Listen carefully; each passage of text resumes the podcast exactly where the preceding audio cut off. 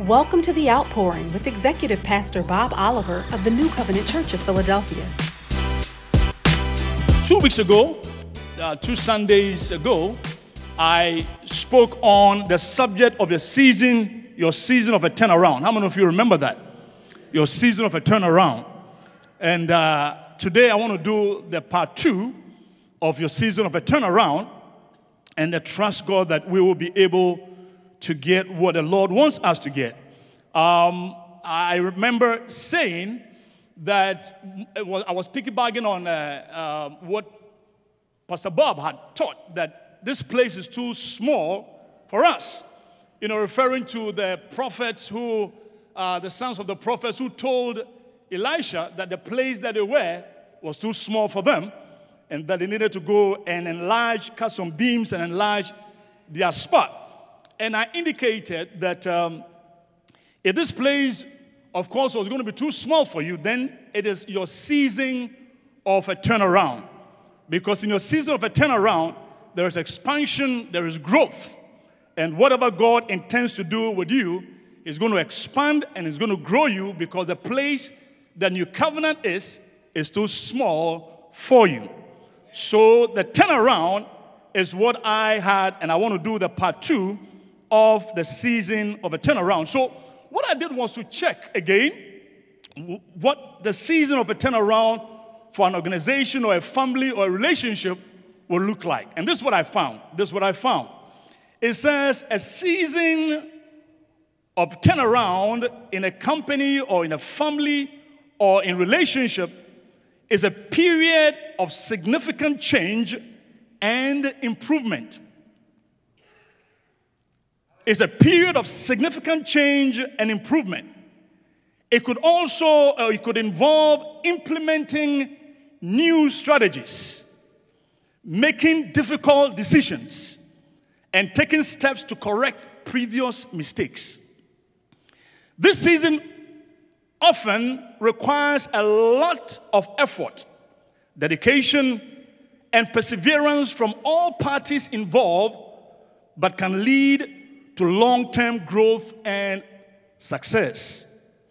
It may also involve a shift in mindset or perspective and a willingness to make necessary changes for the greater good. Hallelujah. Hallelujah. Did you get it? So that is what it means for a season of a turnaround. In that season is a period of significant change. New strategies would have to be implemented. Decisions would have to be made. Previous mistakes would have to be corrected. It requires a lot of dedication, a lot of perseverance. But in the end, there is growth and there is success. But it also requires a shift in mindset. That minds must change and there must be a willingness to make the necessary change for a greater good.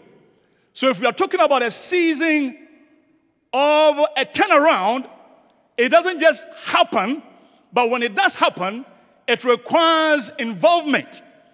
That those who experience the season of a turnaround, either in the company, either in the church, or in relationships, in the family, or even in their individual lives, it requires that some mindset change. Some corrections must be made. Some perseverance, some effort, some dedication. We have to put our shoulders to the plow and make that turnaround a reality. So the turnaround doesn't just take place because it took place, because it was sudden, because it was a miracle. But once the turnaround takes place, there has to be a people whose mind are set to, I mean, to get involved in making sure that that turnaround becomes a permanent period and a feature within that family, within that church, within that environment. And that is what the season of your turnaround is all about, as the Lord placed on my heart to let you know. That in your family, there's going to be a turnaround, but you got to get involved. In the church, there's going to be a turnaround, but you got to get involved. In the company, there's going to be a turnaround, but you got to get involved. There is going to be a certain mindset change. The mind must be renewed to embrace the new that has come. Because when the old is gone, you can't put old wine, I mean new wine in old wine skin. Or is it new wine in old wine skin? If you want to experience a turnaround, then you must be willing to put in the effort. Because God has said it and God will do it. But he will need individuals who are going to say, yes, we see the turnaround. And yes, we are ready to put our shoulders to the plow. And yes, we are going to get engaged and make sure that things happen and things are permanent, that God's name is glorified. Somebody say amen to that. Amen. Somebody shout a big amen to that. Amen. You remember when I shared with you about, uh, about uh, Elisha, when he declared to the, uh, to the children of Israel at the time of the famine, when he spoke about that season of a turnaround, when he said that tomorrow about this time, that is after, you know, they've been through a lot of recession and, you know, uh, donkey's head was sold for, you know, three hundred dollars, and then, you know, uh, uh, uh, the, the waist of, of a dove was sold for, for about twenty dollars. Elisha said that tomorrow about this time, the maths is going to change. Tomorrow about this time, inflation is going to leave the triple digits and the double digit, digit, digits to single digits. He said tomorrow about this time is going to happen. And then exactly tomorrow or the day after, it did happen. When in fact, you know, uh, uh, barley and then and and and and and then flour, right? And is it barley and uh, what? Barley and then the flour. Barley and flour was sold in single digits. The economy changed overnight, and barley was sold, I think, for about uh, one and a half, um, a dollar thirty or so. If you do the conversion, it was about a dollar and thirty cents. And then, you know, the, the flour was about, I think, three dollars and uh, and uh, twenty-five cents or thirty-five cents. So in total, it was almost about five dollars. From three hundred and twenty and all of that came to about five dollars. How did it happen? It happened because the man of God declared, he prophesied. And when he prophesied, something took place, an action took place. You know, the action that took place simply has to do with the lepers who, you know, decided to go into the camp of the Syrians. And when they got there, the Syrians thought that, look, the army of Israel were coming after us. The Lord had doubled their steps. And so they ran out and left every resource that they had. And then the children of Israel went and then plundered them. They took their booties, everything out. And then in that same day, within that same day, something had happened. Those who wanted to enter into business had entered into business. They were selling, they collected, and they sold as much as they could. And the prophetic word had come to pass. But when the prophecy came to pass, they had to move out of Samaria and get into the camp of the enemy. They could have heard the prophecy and sat where they are and said, tomorrow about this time, God is going to make a turnaround, and the prophet has prophesied. But it's one thing prophesying, one thing hearing about a prophecy, and it's another thing taking steps to move into the area where the prophecy has been established. If you don't step out after the prophetic word has come, because there is the God part, that's the declaration, and there is the human part. There is always the God part. There is always the divine part where the prophecy will come, but there's also the human part. When the turnaround came tomorrow about this time, and then it was declared and the message came that the, that the enemies have fled. Let's go get them. Beloved, they ran out of where they were. Everyone said, it is time to enjoy the fulfillment of the prophecy. I'm not going to stay where I am. I'm going to go into it. I'm here to announce to somebody, it's time for you to launch out into the deep. Because God has spoken, and God has declared, and it's going to come to pass. You remember, Bob, Pastor Bob, that on the day of Pentecost, there was a suddenly. There was a suddenly. The Holy Spirit just came suddenly upon the people. And the Bible says they began to speak in tongues. one twenty. They were hiding, minding their business. And Jesus had indicated that there was going to come a time when the Holy Spirit will come. The Holy Spirit came, and there was a suddenly on one twenty. But when the suddenly took place, guess what happened? When they noise, they prophesied, I mean, they, they spoke in tongues, people heard them. And when the people heard them, somebody stood and spoke. Peter stood and spoke. The suddenly has taken place, but somebody has to declare something. And when Peter spoke, guess what happened? three thousand people were added to the church. So there was a suddenly, but somebody had to stand up and declare. And when he declared, there was an increase in the church. three thousand souls were born again as a result of the suddenly. They just didn't stay in the room, oh, suddenly the Holy Spirit, and they just look up, there, look, and you're speaking in tongues. No, suddenly. Now let's declare the word of the Lord. Souls must be saved. Peter declares that three thousand souls are born again on one day. It changed the trajectory of the church. Right after that, they have to bring in deacons. They have to bring in elders so they can manage the growth that are taking place. Even though there was a suddenly and there was a plenty, there was an increase, there had to be rearrangement and reorganization. Church, there is a suddenly that has come upon us and a turnaround, but there's going to be the need for us to jump in and support what God is about to do. Somebody say hallelujah. Or somebody shout hallelujah. If God is going to turn your situation in your home, in your family around, if God is going to turn the situation in the church around, if God is going to turn the situation in the neighborhoods around, he needs people who will believe in what he has declared and step out and make it a reality. When God speaks, he looks for his people to step up and make it happen. If we are saying that this place is too small for us and we are going to expand, it's our season of suddenly, that we got to have the men and the women of God who believe in what God has declared and step out. And when you step out, you are going to collect what belongs to you. You are going to gather what belongs to you. And we are in a season of gathering. But until you acknowledge what God has declared and step out, it ain't going to happen. That is why I love this scripture that I shared with you. And I'm going somewhere with this. I love the scripture that I shared with you in the book of Ephesians, chapter three and verse twenty. Could you put it on the screen for me? I, I love this scripture. There is the God factor where the prophetic word will come, but there's also the human factor. Somebody say the God factor.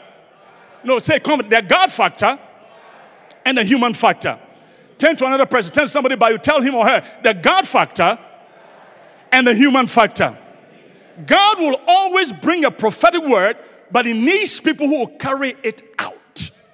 He needs people who believe in what he has said. And I love this scripture. Let me go straight into the word. Are you with me so far? Somebody say, I'm with you. Someone say, I'm with you. Okay, now look at what it says. Look at God. Look at God. Oh, hallelujah. When, when I read the scripture and I, I read and meditate on it, it just blows my mind. Blows my mind. My, my mind is together, though, though it blows it, but it's still together. Amen. Look at what it says. Look at what it says. It says, now to him, God, who is what? Who is, who is what? Able to do what? Exceedingly, abundantly, above. Oh, I'm here to announce to you that God is able. God is able to do. I want to pause here. God is able to do. I pause here again. Sila. God is able to do. I want the devil and the demons and everybody, you know, in the cohort of the enemies come to hear that God, what? Is able to do.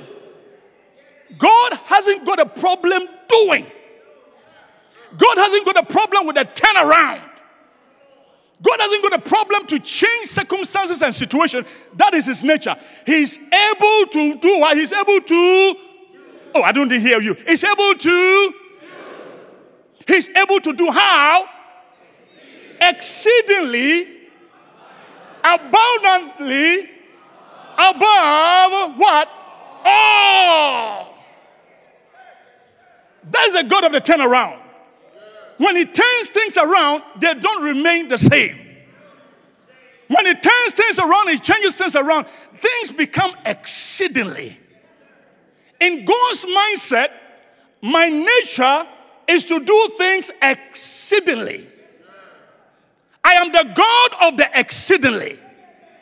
I am the God of the abundantly.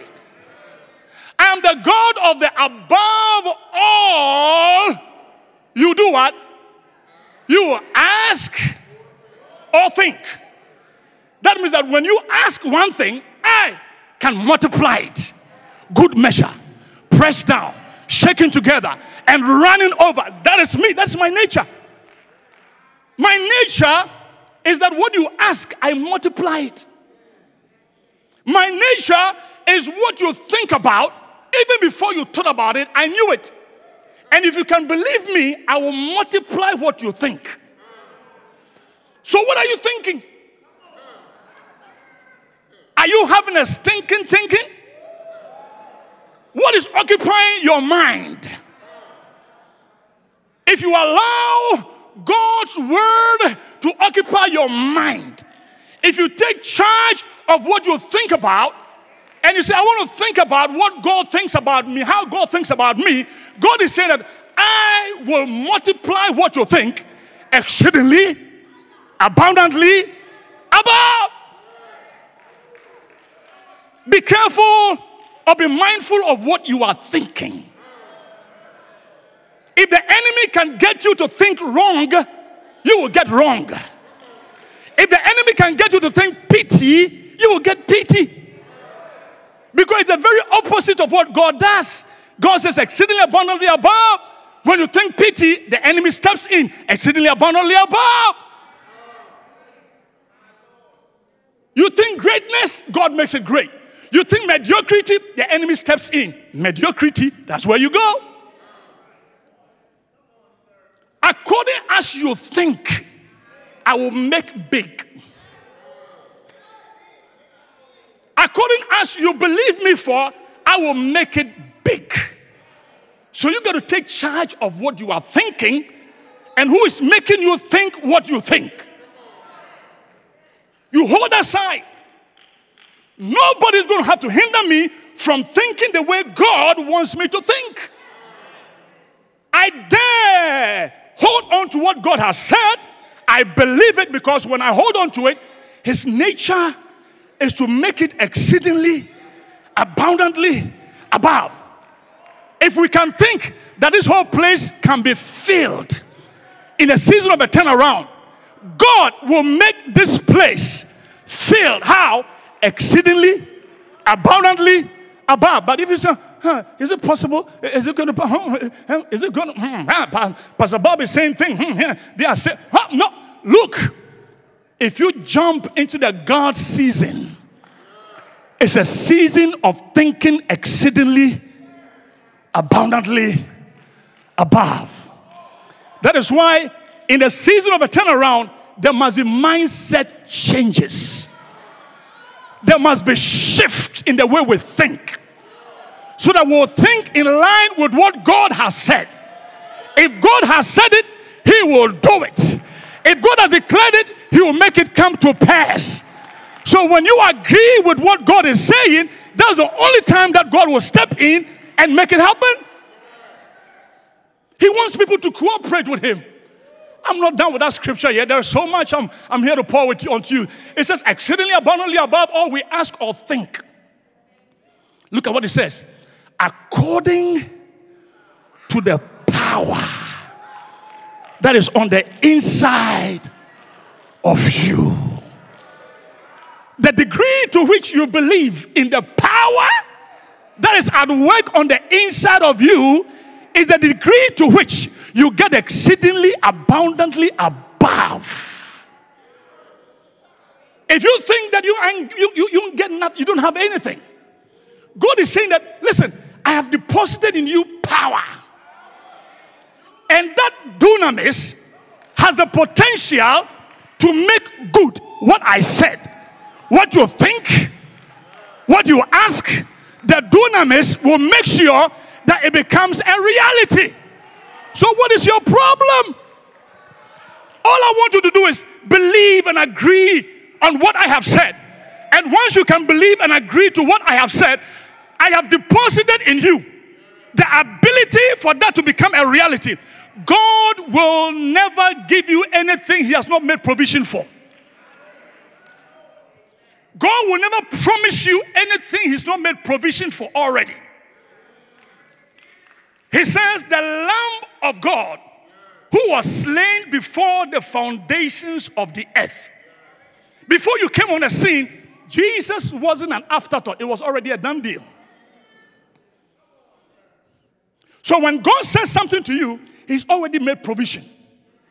And he's saying to the believer, there is a power that is at work on the inside of you.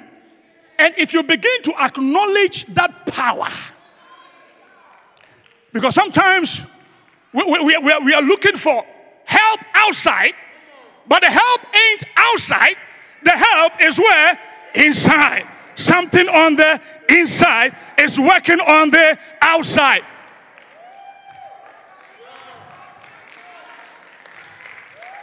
Hallelujah, somebody. Hallelujah, somebody.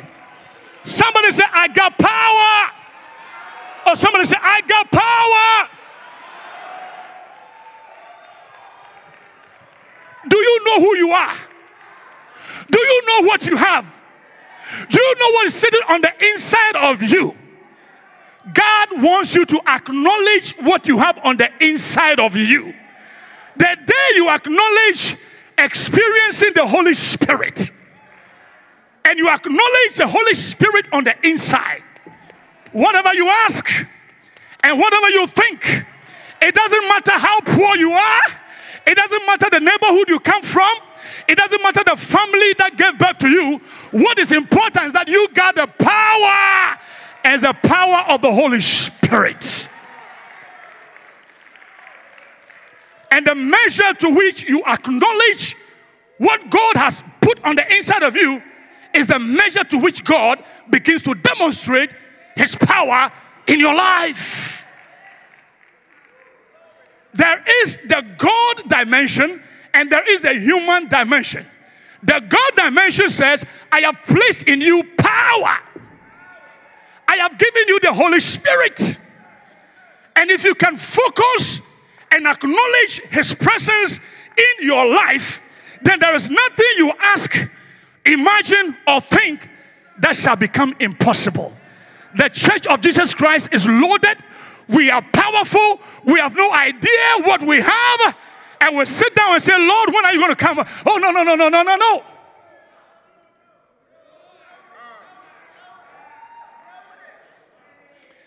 Put on a screen for me. Philemon chapter, I mean Philemon one and verse six. Philemon one and verse six. We got to change our mindset.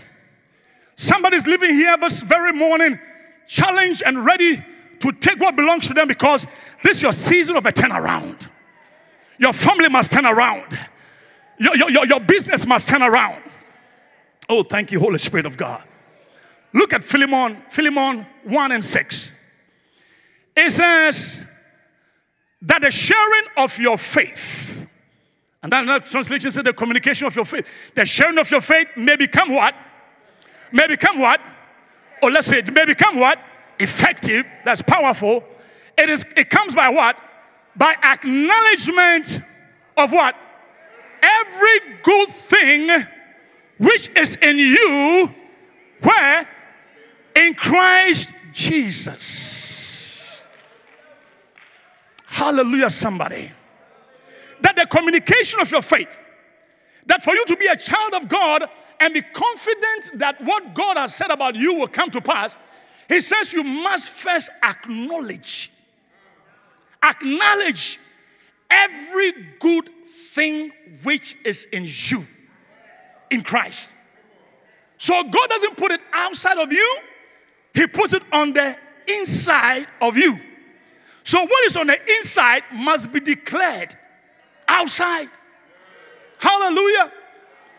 The Bible says, if the spirit of him that raised Jesus Christ from the dead dwells in your mortal body, that same spirit will quicken your mortal flesh. That means that if the Holy Spirit is on the inside of you, you can look at sickness in the face. And you tell sickness, listen, I acknowledge what I have in Christ Jesus. You better find your way out. Whilst you are waiting for the community of believers to come and pray and agree with you, you got to fight some personal battles and say, I believe in what God has called me and I'm going to trust his word. By the acknowledgement of every good thing. You walk around, you say, I'm the righteousness of God. You walk around, look into your face in the mirror. I'm the righteousness of God. I, I am born of the King of Kings. The Bible says, I'm a chosen generation. I am chosen. I am royalty. I'm a, I'm a holy priesthood. I mean, you have to acknowledge what God has placed on the inside of you. Jesus. Are you with me, somebody? Are you with me, somebody? If you don't acknowledge what God has put in you, you limit what God can do in and through your life. And today I've come to tell somebody, take the limit off God. Take the limit off God. And go into his word and find out what he says about you and claim it. Jesus said that you shall say, if you have a faith, if you have faith like the mustard seed, you shall say to this mountain, be thou removed. It is what you have that you say. What you have is what you declare. You stand in front of the mirror. Take the word of God and declare who you are and whose you are.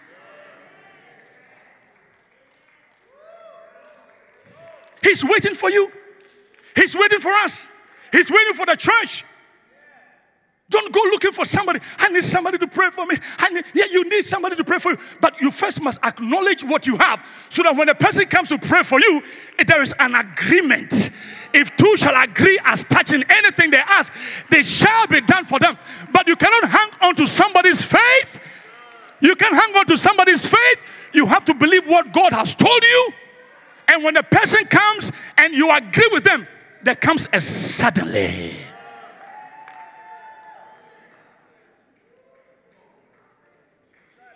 We're in a season of a turnaround. And God is going to do what he says he will do. But do you believe in what you have on the inside? Do you believe what you have on the inside? Hallelujah, somebody. I said hallelujah, somebody. Hallelujah, somebody.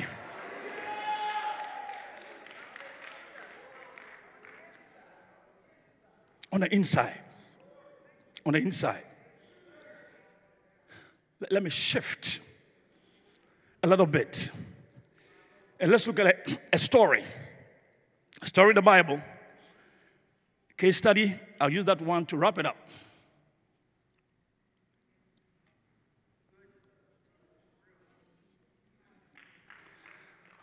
Hallelujah. I like the way the place is quiet. Hallelujah. You're ready for more. Hallelujah. Glory to God. Let nobody tell you that you are nothing. Let nobody tell you that you need help from outside. God has wired you with power and with strength on the inside. And if you can tap what is on the inside, God will do exceedingly abundantly above. To the degree to which you believe God, for him to turn things around, is the degree to which he is going to move. If New Covenant can believe God for an enlarged expansion in this house and wherever we are, God will do it. He will do it. Believing God for a turnaround in your marriage. Let, let me go into what I, I the shift, what I want to shift into quickly. Thank you, Holy Spirit of God. Thank you, Jesus.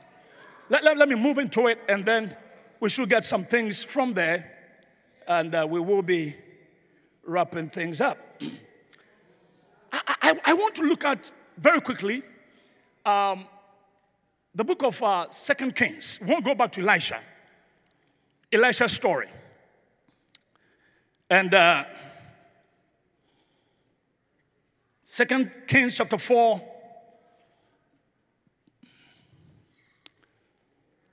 Make a few points here, and then we would. Second Kings chapter four. I read from verse one and follow. Maybe we'll just do um, the first three verses. Let's see how it goes. It says, and a certain woman of the wives of the sons of the prophets cried out to Elisha, saying, your servant, my husband, is dead. And you know that your servant feared the Lord, and the creditor is coming to take my two sons to be his slaves. Continue. So Elisha said to her, what shall I do for you? Tell me, what do you have in your house? And she said, you got it? And she said, and she said, your maidservant has nothing in the house but a jar of oil. Continue. Continue. You got it already. That's why I say he preached my message. Then he said, go borrow vessels from everywhere, from all your neighbors, empty vessels. Do not gather just what?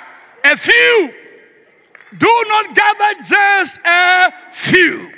Exceedingly abundantly above. That's the God that we serve. The prophetic word is coming. It says when you are going out to gather, the God you serve is a God of exceedingly abundantly above. So don't gather few vessels. Limited mindset and limited mentality limits God.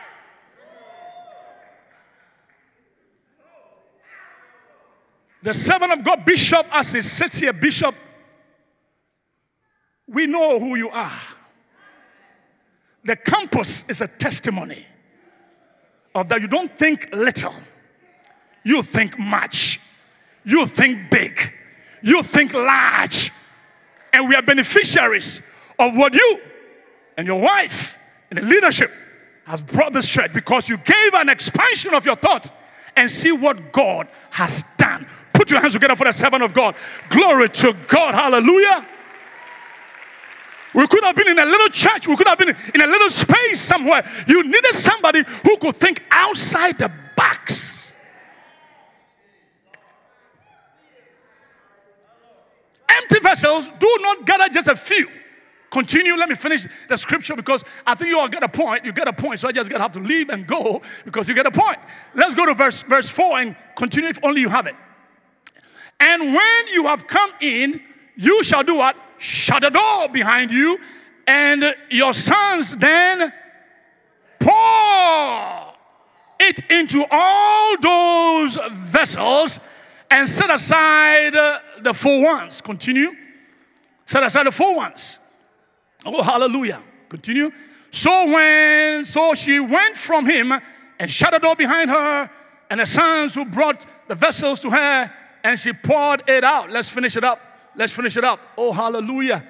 Now it came to pass that when the vessels were full, and that she said, and that she said to uh, her son, bring me another vessel.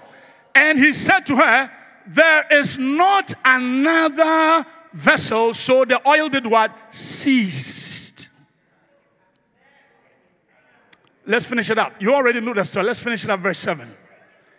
Then she came and told the man of God, and he said, go do what? Sell the oil and pay your debt, and you and your sons live on the rest. You already got a story. You already got a story. You already got a story. But let me let me let me try. Let me try, Elder uh, Pastor Bob. Let me try and just knock it. I mean, summarize it or put it together. Now, this woman that we are talking about, you know, she had a, a real crisis in her life. She had a real crisis. She had about five different challenges. And when I read this, I saw the state of the church. It's an allegory that brings about a hidden meaning about the state of the church. That the widow represented the church. She had five different crises in her life. Crisis number one, she had an emotional distress. An emotional distress. She had lost the husband. She was grieving. She was in pain. Emotionally, she was not there. That's number one. And we have that in the church. Those who are grieving, and those who are in pain, and those who've lost loved ones, and those who've lost property, and those who've lost relationships. So there's a grief that this woman, this widow, a type of the church is grieving. is grieving. It's in a state of grief and worry and anxiety. Doesn't know what to do. What next? Lost her husband. And the second thing that happened to this woman, and not only did he, did, did she, not only did she lose her husband, she's also been made a single woman. She's gone back into singleness, being a widow. She's going to have to take care of these children. So let me go real quick on to the next. The second thing was that this woman had financial crisis. Debt to pay. Don't we have that? Debt to pay. He had, she had debt. If the husband, when he was alive, couldn't pay the debt, what can she do? The breadwinner of the house is gone. The breadwinner of the house went to borrow money, and he's dead and gone. What can she do? So she had financial crisis. Don't we have? There are people who are listening to me right now. We do have financial crisis. Apart from the fact that we are grieving, we also have financial crisis. And that was the state of this woman. Financial crisis. The third thing that this woman, this widow had, was the fact that she had what I call domestic nightmare. She had a domestic nightmare. In a domestic nightmare, the creditors are coming to take away her two sons. The creditors. And if you've dealt with creditors, you know what I'm talking about. Oh my goodness, they come after you. They come after the banks will come after you. If your, your, your mortgage has been put on foreclosure, you know what I'm talking about. Domestic nightmare. The only children who are surviving children who I can hold on to are also having, they've been mortgaged. They've been mortgaged. My children have been mortgaged. Giving your children for collateral as a security. And the creditors are coming to take the children who were mortgaged, who were the collateral away. That was the third one, right? That's the third one, right? I'll be finishing very soon, don't worry. The next thing that she had, which was a crisis, Bishop, was a social stigma. Social stigma. That for the community to know that she owes, that the husband couldn't pay. And wherever she goes and people are looking at her and say, oh, that goes the woman, oh. Can you imagine when you're in church and you owe somebody and, you know, you sh- the person shows up. If you are sitting here, the Holy Spirit will lead you to go to another location. You know, you know, you know, you know, you know. This woman is walking through town and the social stigma. And that's the condition of the church. There are people who are walking in shame because of what they carry. They are dressed nice, they are looking good, but you have no idea what they are going through. You have no idea what they are dealing with. You have no idea what shame they have to grapple with. And that's the church. That's the people of God. That's the fourth one. And the fifth one, well, this woman was dealing with spiritual disappointment. God, my husband, served you in your ministry, faithfully served you. Now look at me. Why me?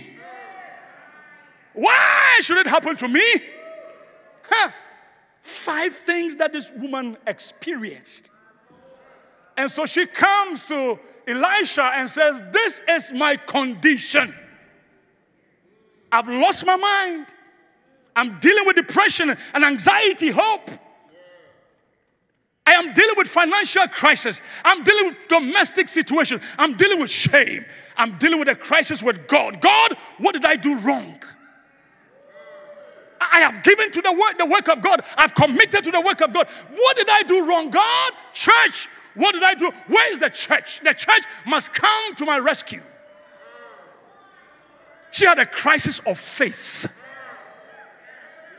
It's saying, the Lord, what do I do? Came to Elisha, expecting Elisha. You know what? Normally you go to the prophet, you expect the prophet to either lay hands. Oh, I'm going to see the prophet. I need a prophet to come into my, I need a prophet. Hey, you don't need no prophet. The prophets are good. They have their place. The prophet is going to declare the word of the Lord. You wanted a prophet to lay hands. It wasn't a hands laid. No, it's not going to happen. She, she expected the prophet to maybe become, you know, uh, to go and talk to the creditors so that, you know, they can forgive her of the debt. But the prophet didn't do that. The next thing the prophet, they was expecting was, you know, maybe the prophet is going to call the name of the Lord, or the prophet is going to maybe, maybe give him, give her a handout, because the school of the prophets may have some offering in there so that they can, you know, help her pay her debt from the coffers of the church. Elisha didn't do anything of that. I'm about, I'm about wrapping it up. Elisha didn't do anything of that. Elisha asked a question, and this is the question you covenant in a season of turnaround we need to ask ourselves. Elisha asked the question, what do you have? Hallelujah, somebody. It says, what do you have? God will always refer back to what he has placed on the inside of you, because what you have on the inside of you is what he will use to bring out exceedingly abundantly above. If there is nothing in there, there is nothing coming out.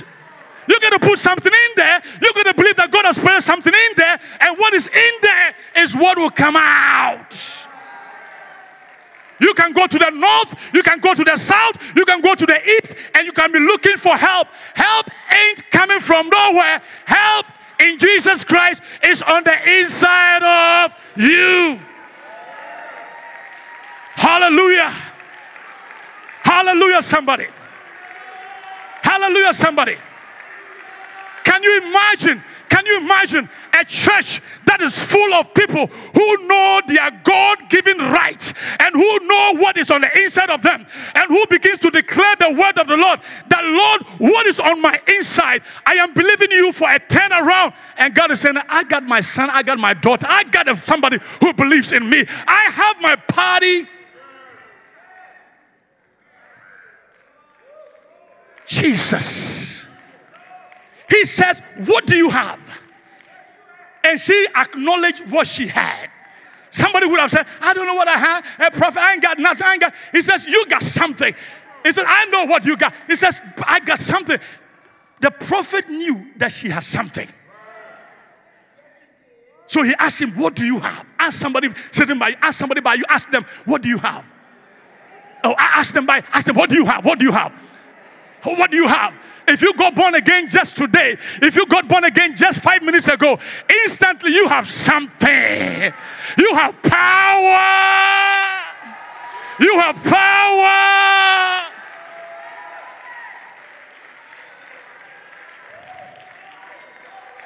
He says, I have oil in my house. Elisha says, that's all you need. All you need for your turnaround is nothing but oil. Once you get the oil, you got the resources for your next level. If you can focus on the oil, you will see my power, you will see a miracle. Your five conditions will change because of the oil. Your five conditions will change because you acknowledge the oil. No more crying. Weeping may endure for a night. When the time comes for you to weep, weep. That's okay. Weeping may endure for a night, but joy comes in the morning. Why? Because of the oil. Yes, devil, you got me on this one. Yes, devil, you hit me this way. Yes, devil, you attack my mind. But guess what? I'm coming back. Why? Because I got the oil. And I'm going to stay stir the oil on the inside of me. Timothy, stir up the gift on the inside of you. Timothy, stir up the gift on the inside of you. The gift is on the inside. You got to stir it up. Stir it up. The gift is on the inside. The gift is on the inside. The power is on the inside. The ability is on the inside. The potential is on the inside. Stir it up. Stir it up. Stir it up. Stir it up. You are more than who you think you are. You are more than who you think you are. It ain't about your gender, whether you are male or female, whether you are black or white. What is important is that there is oil on the inside of you, and you got to stir it up. What God will give to the white man, what God will give to the black man, God is no respecter of persons. He's looking for those who can believe him and stir up the gift. New covenant, stir it up. Turn to someone and tell him, oh, stir it up. Turn to someone and tell him, stir up the gift. Stir up the potential. Stir up the ability. Stir up the what you have. Stir it up. Stir it up. Stir it up. Stir it up. Stir it up. Mahakata pakaya. You got to stir it up. You got to stir it up. It's on the inside. Ha ha ha. Yamakata paya. It's on the inside. Stir it up.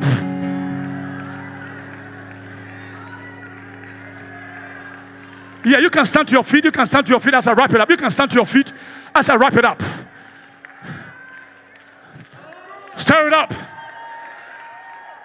Pastor Bob. And he said to her, fill, go borrow empty vessels. Not a few. Gather a lot. And when you gather those empty vessels, bring them home. Fill them up and go sell them. The empty vessels you already hear are the vessel of God, and you have the oil on the inside of you. And what God is saying to New Covenant, go borrow vessels. There are those who are outside there who are empty of the power of God. And God is saying to New Covenant, it's time to go out.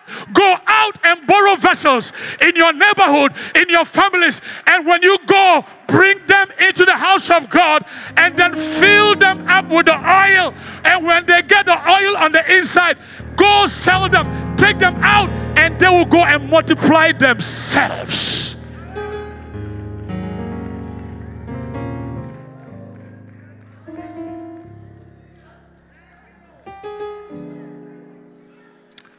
You are blessed. You are blessed beyond a curse. Nobody can curse whom God has blessed. Curse and blessings cannot stay together.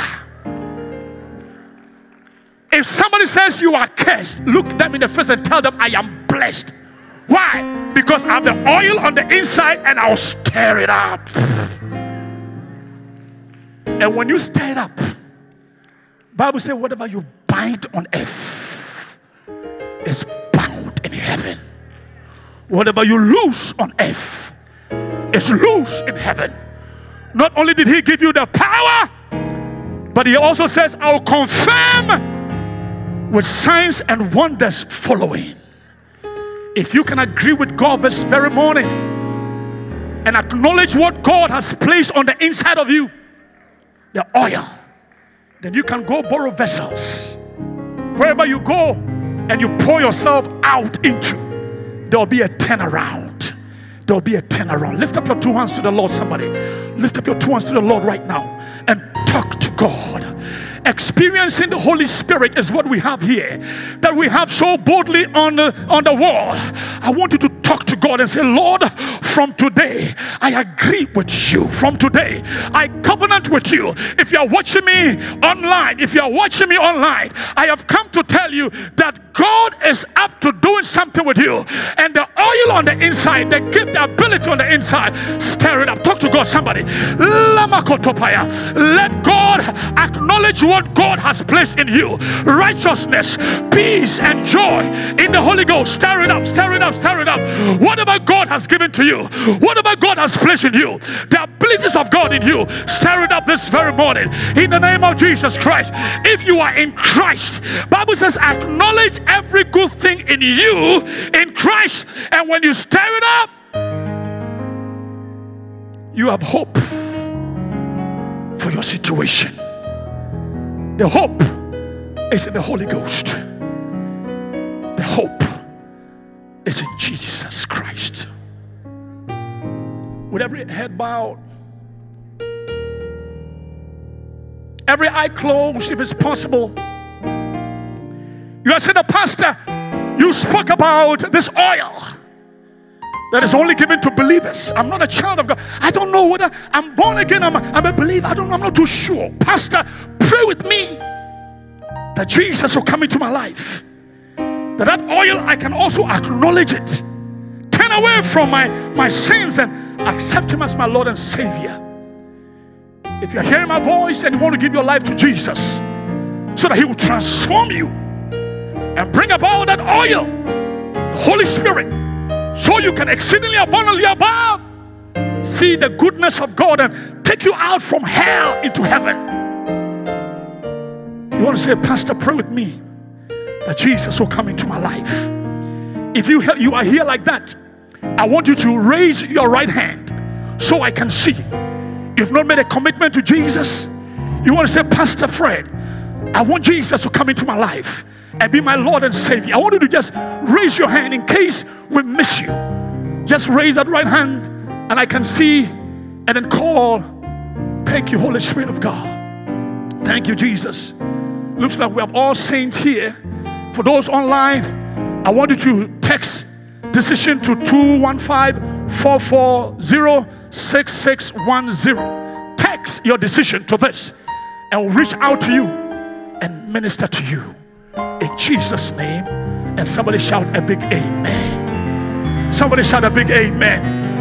If you believe that you are stirring it up, put your hands together and give the Lord a mighty shout. Oh, you did not do it well. You did not do it well. You did not do it well. You did not do it well.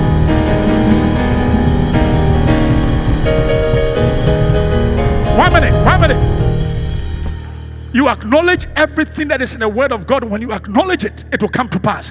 The Bible says, clap your hands, all you people, shout unto God with a voice of victory. If you believe that you are victorious, then you are going to clap your hands and shout unto God with the voice of victory. Can you put your hands together and give the Lord a mighty shout?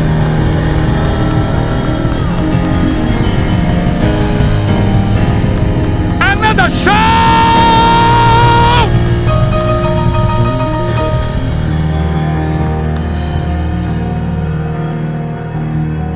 Yes! Bible says, out of the mouths of babes and sucklings, God has ordained power to silence the enemy and the avenger. The enemy and the avenger is silenced when you declare your victory. Hallelujah.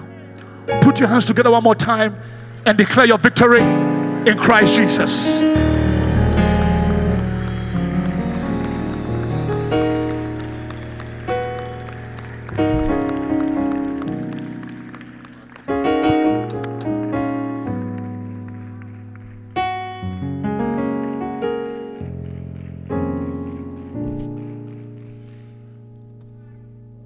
Every one of us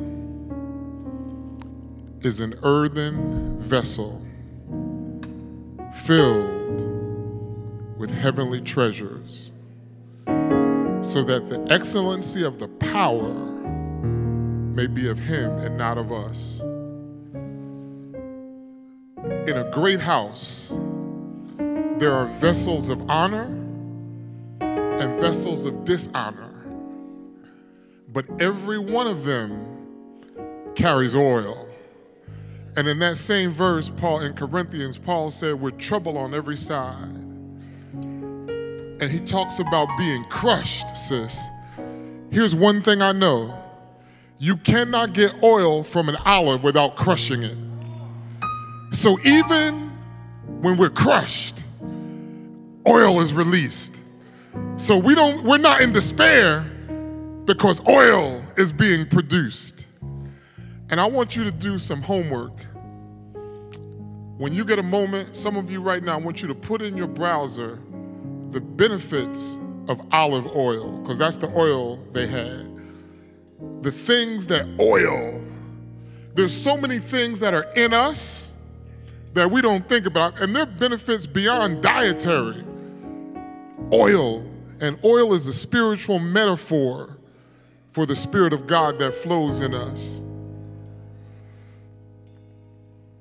We thank God for the man of God.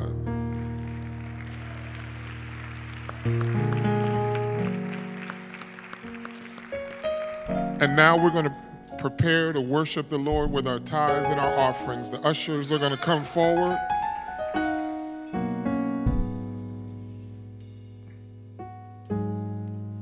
We give cheerfully because God loves a cheerful giver.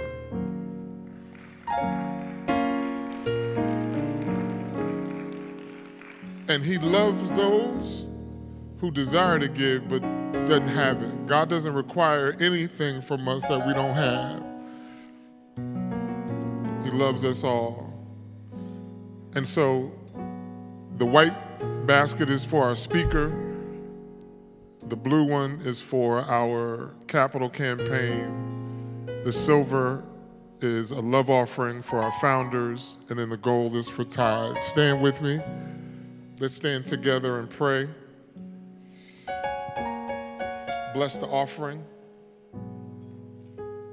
And then I'm going to pray the benediction to release you so that those who want to participate in the women's um, conference and or the prayer walk, registration is outside. Those who want to support uh, Jeremy Noel, you can do that as well. Let us pray. Our Father and our God, we thank you for every gift and for every giver.